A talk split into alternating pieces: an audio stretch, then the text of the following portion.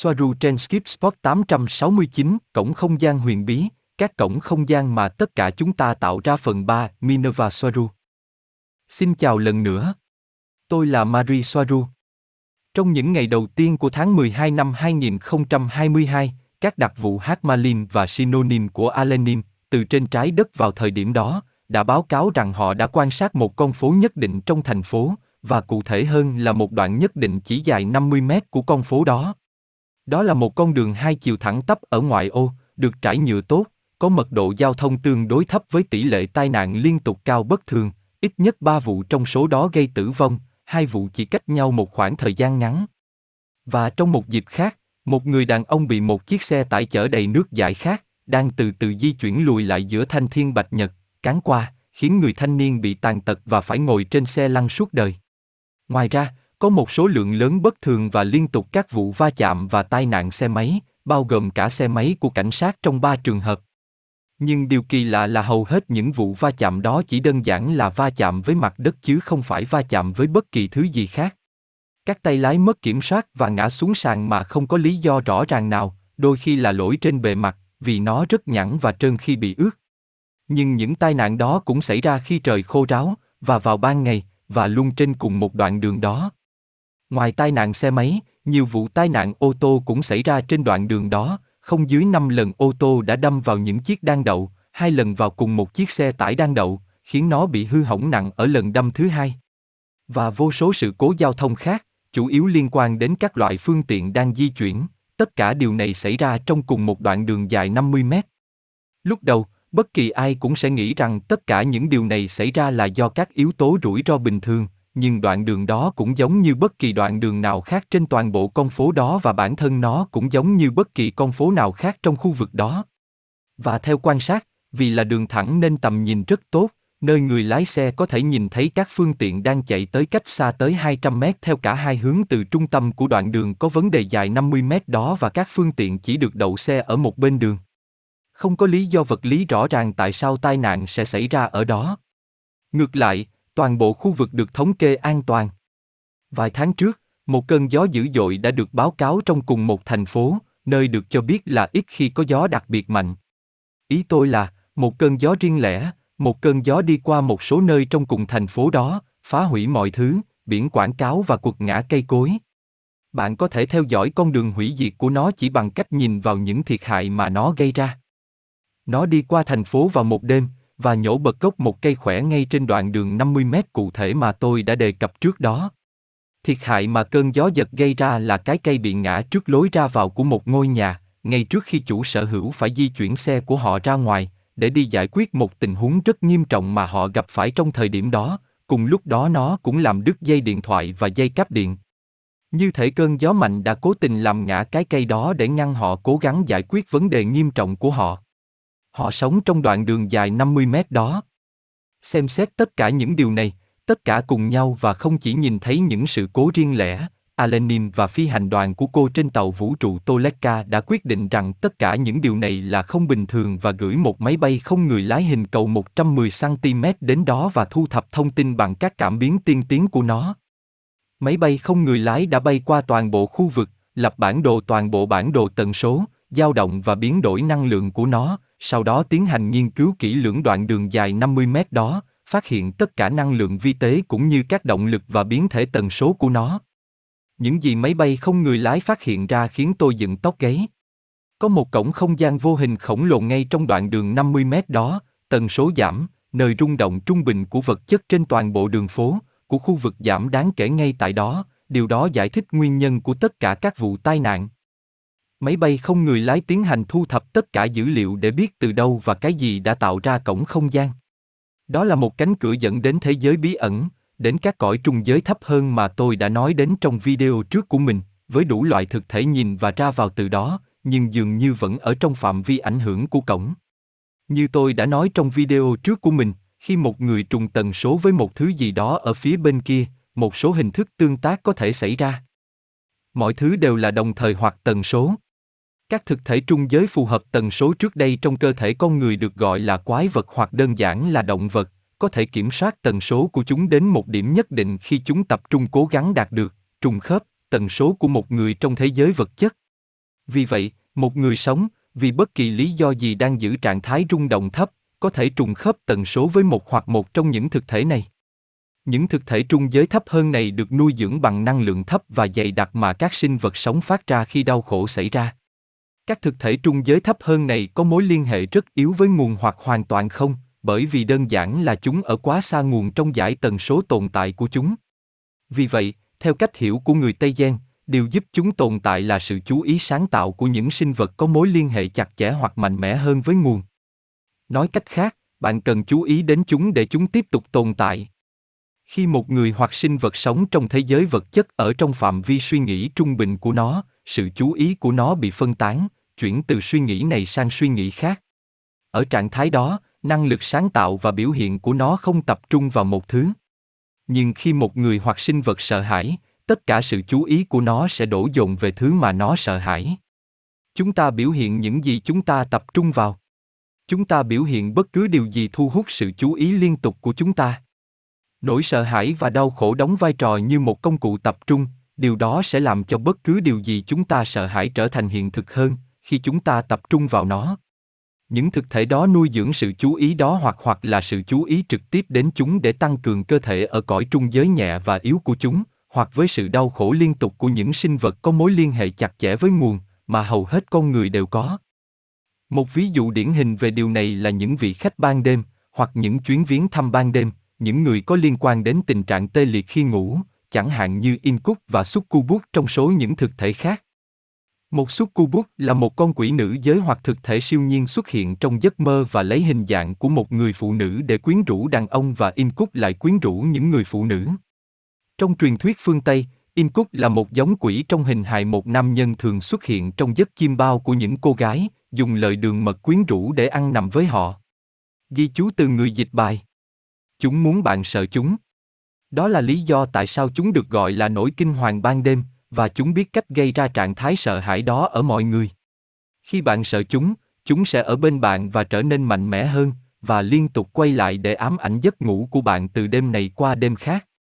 Nhưng nếu bạn dũng cảm đối mặt với chúng và bạn kết nối ý thức với nguồn thông qua những suy nghĩ của bạn, cảm nhận và suy nghĩ về những cảm xúc yêu thương và tưởng tượng rằng bạn được bao phủ trong một quả cầu ánh sáng vàng tần số cao, thì những thực thể đó sẽ không quay lại làm phiền bạn nữa bạn trở nên vô dụng đối với chúng, vì bạn không tạo ra bất kỳ sự chú ý tập trung vào nỗi sợ hãi nào mà chúng cần và khao khát, và chúng sẽ đi làm phiền người khác như tôi đã nói trước đây, với ai đó đang giữ trạng thái rung động thấp hơn. Quay trở lại đoạn đường dài 50 mét rắc rối đó, những gì Tây Gen kết luận là những thực thể đó đang gây ra tất cả các vụ tai nạn, bằng cách kết nối và can thiệp vào những người sống đang duy trì trạng thái rung động đủ thấp, khiến họ trùng khớp với các thực thể đó và nhu cầu của chúng nhưng chính con người đang tạo ra tất cả những thứ này. Họ đang chú ý đến những thực thể đó, một cách vô tình hoặc thậm chí ở cấp độ vô thức. Vì vậy đoạn đường đó trở thành một loại bẫy etheric nào đó đối với người qua đường. Chúng tôi chỉ có thể suy đoán về việc chúng đã gây ra những vụ tai nạn đó chính xác như thế nào, nhưng rất có thể chúng đang làm nạn nhân mất tập trung vào thời điểm quan trọng khi lái xe, hoặc chúng gây ra sự co cơ không tự chủ, hoặc chúng đang đẩy nạn nhân của chúng có thể chúng đặt một số vật thể vô hình trên đường đi của họ, hoặc một số loại biến thể của tất cả những thứ trên, bởi vì chúng có thể thao túng thế giới vật chất, mặc dù hơi hạn chế và tùy thuộc vào hoàn cảnh năng lượng. Chúng ta quan sát ví dụ sau đây, một người đàn ông đang đạp xe trên vỉa hè ngay tại đoạn đường có vấn đề, một hàng ô tô đang đậu ngăn cách anh ta với con đường chính. Sau đó, anh ta nhìn thấy một khoảng trống giữa những chiếc ô tô đang đậu và quyết định sử dụng nó để đi từ vỉa hè vào đường chính. Một chiếc taxi chạy cùng hướng đang đến gần, mà người đi xe đạp không nhìn thấy được vì hàng xe ô tô đang đậu. Ngay khi người đi xe đạp quyết định quay đầu lại để xem có xe cộ nào trước khi đi vào đường chính hay không, một chiếc lá lớn trên mặt đất đã di chuyển ngay trước hướng đi của anh ta, khiến người đi xe đạp mất tập trung trong tích tắc. Quan trọng là khi anh ta định quay đầu lại để kiểm tra giao thông trong khi chiếc xe đạp tiếp tục di chuyển, lúc này anh ta đi xuống con đường chính mà không cần quan sát giao thông trước, và đi ngay vào lối đi của chiếc taxi, chiếc taxi này đã phải thắng gấp, để lại những vết bánh xe dài 2 mét trên mặt đất. Người đi xe đạp chỉ còn cách vài cm và một phần giây nữa là bị cán qua. Như bạn có thể thấy, những thực thể đó không cần nhiều năng lượng để gây ra tai nạn. Tất cả những gì họ cần là đủ để di chuyển một chiếc lá trên mặt đất vào thời điểm chính xác và chính xác để gây ra sự phân tâm. Nhưng tại sao anh ta lại ở đó vào đúng thời điểm đó?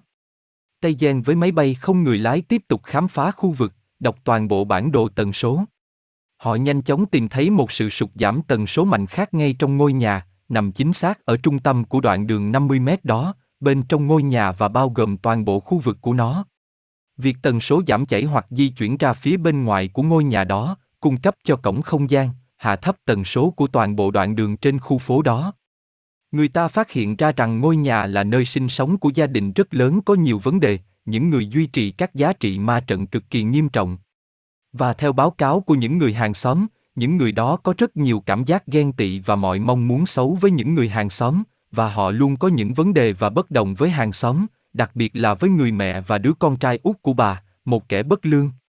Họ cũng có sự xung đột dữ dội trong một nhà thờ địa phương, như nhiều người tố cáo. Và ai biết được điều gì khác xảy ra bên trong ngôi nhà đó. Quan sát động lực mạnh mẽ của toàn bộ khu vực và phân tích tất cả dữ liệu khoa học, Tây Gen kết luận rằng cổng không gian đang được cung cấp và vẫn mở bởi tần số thấp, được tạo ra bởi gia đình cụ thể đó. Thật thú vị, tần số của các gia đình sống trong hai ngôi nhà ở hai bên của ngôi nhà của những người có vấn đề này, họ duy trì tần số cao ở một bên và tần số rất cao ở bên kia, tạo ra hai đỉnh lớn có tần số cao bên cạnh đáy của tần số thấp của ngôi nhà có vấn đề. Giới hạn của khu vực tần số thấp của ngôi nhà tiêu cực là giới hạn của chính ngôi nhà vật lý, nghĩa là các bức tường ngăn cách chúng với ngôi nhà tần số cao liền kề sẽ là giới hạn ảnh hưởng của chúng. Các động lực etheric và năng lượng không quan tâm đến các bức tường, các bức tường không thể chứa chúng, nhưng các bức tường hoạt động như một rào cản tinh thần hoặc tâm lý hoặc lãnh thổ đối với những người đang sống bên trong chúng. Ý tưởng trong tâm trí của những người sống ở đó là thứ xác định giới hạn của khu vực được coi là của họ và cả tần số bên trong khu vực đó. Tần số của một ngôi nhà là tần số người sống trong nó, và giới hạn của nó cũng là giới hạn niềm tin của những người sống ở đó.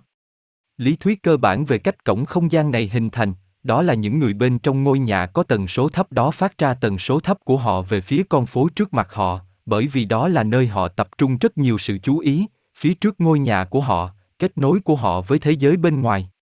Và từ đó trở đi, các thực thể ở cõi trung giới đã sử dụng điểm tần số thấp đó trên đường phố cho mục đích kiếm ăn của chúng, giống như bất kỳ sinh vật cơ hội nào khác sẽ làm. Máy bay không người lái tiến hành nghiên cứu phần còn lại của khu vực và thành phố, phát hiện ra nhiều cổng khác, chủ yếu là nơi chúng được cho là sẽ được tìm thấy, chẳng hạn như bên trong và bên trên các tòa nhà chính phủ, bệnh viện và đồn cảnh sát. Chúng tôi cũng nghiên cứu một hiện tượng khác đang diễn ra ở mọi nơi, trên toàn thế giới. Chúng tôi nhận ra rằng tại các giao lộ, tần số trung bình của một khu vực sẽ thấp hơn đáng kể, nhưng không ổn định. Khi không có giao thông, tần số ở trung tâm của giao lộ sẽ chỉ thấp hơn một chút so với mức trung bình, nhưng khi một phương tiện đến gần để băng qua giao lộ, tần suất giảm rõ rệt và thậm chí còn giảm hơn nữa khi có nhiều phương tiện băng qua đó, tất cả đều suy tính rằng xem ai sẽ băng qua trước, và điều này xảy ra ở bất kỳ giao lộ đơn giản nào khác, ở bất kỳ nơi nào khác trên trái đất. Và tần số của giao lộ đang giảm xuống khi các phương tiện đi qua khu vực mà không gặp vấn đề gì, chỉ đi ngang qua một cách tự nhiên. Người Tây dần kết luận rằng, khi các phương tiện đi qua một cách tự nhiên, mức độ căng thẳng chỉ đơn giản là lặp đi lặp lại mà người lái xe và hành khách cảm thấy khi họ băng qua giao lộ, do sự thận trọng thông thường của họ khi lái xe, cũng đủ để tích lũy hiệu ứng giảm tần số ngay tại đó.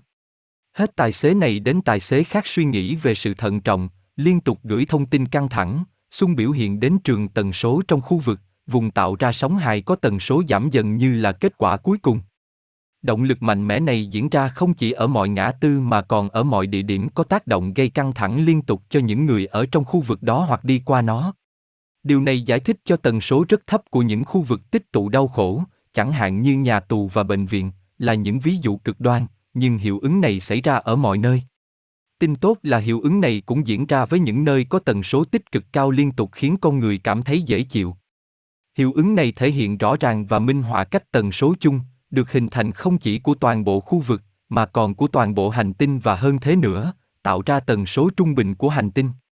Nhưng ngay cả bên trong hành tinh, bên trong khu vực tần số thấp, chúng ta có thể tìm thấy những bong bóng tần số cao do cư dân của chúng tạo ra, những ốc đảo nhỏ của niềm vui, nơi một thế giới cá nhân đang phát triển.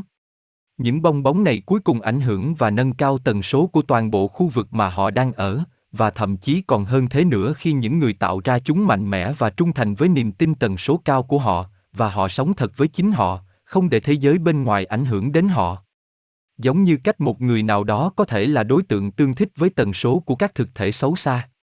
Một người có thể phát triển một bong bóng tần số cao, không chỉ bảo vệ người đó khỏi những sinh vật xấu xa và các sự kiện xấu, mà còn khiến người đó trở thành đối tượng tương thích với những sự kiện tốt hơn, và cuối cùng là những sinh vật ánh sáng và những người hướng dẫn tinh thần. Các thực thể ở cõi trung giới có thể tạo ra các sự kiện như một tai nạn tình cờ bằng các phương pháp tinh tế, chẳng hạn như di chuyển một chiếc lá vào đúng thời điểm, đủ để đánh lạc hướng một người trong tích tắc mà anh ta cần chú ý để tránh một tai nạn khủng khiếp. Vì vậy, hãy luôn theo dõi tần số và suy nghĩ của bạn, những điều này cuối cùng sẽ quyết định một ngày của bạn và cuối cùng, chúng sẽ quyết định số phận của bạn. Tôi biết những điều tồi tệ xảy ra với tất cả mọi người, và không thể luôn có một ngày tốt lành. Nó không phải là có thể tránh được mọi điều tồi tệ, bởi vì chúng sẽ xảy ra bất kể chúng ta làm gì. Điều quan trọng là bạn để chúng ảnh hưởng đến bạn như thế nào. Bạn sẽ bị quật ngã nhiều lần trong suốt cuộc đời, nhưng điều quan trọng là bạn làm gì để đứng dậy trở lại. Không có gì mạnh mẽ hơn một người đã từng vấp ngã và chạm đáy cuộc đời mình, và hiện đang trong quá trình xây dựng lại bản thân. Hãy kiên cường. Không ai có thể chạm vào bạn như thế này cả về thể chất lẫn tinh thần, bạn có quyền kiểm soát tần số và số phận của mình. Hãy sáng suốt, thận trọng và trên hết là hạnh phúc. Với nhiều tình yêu. Marie Soaru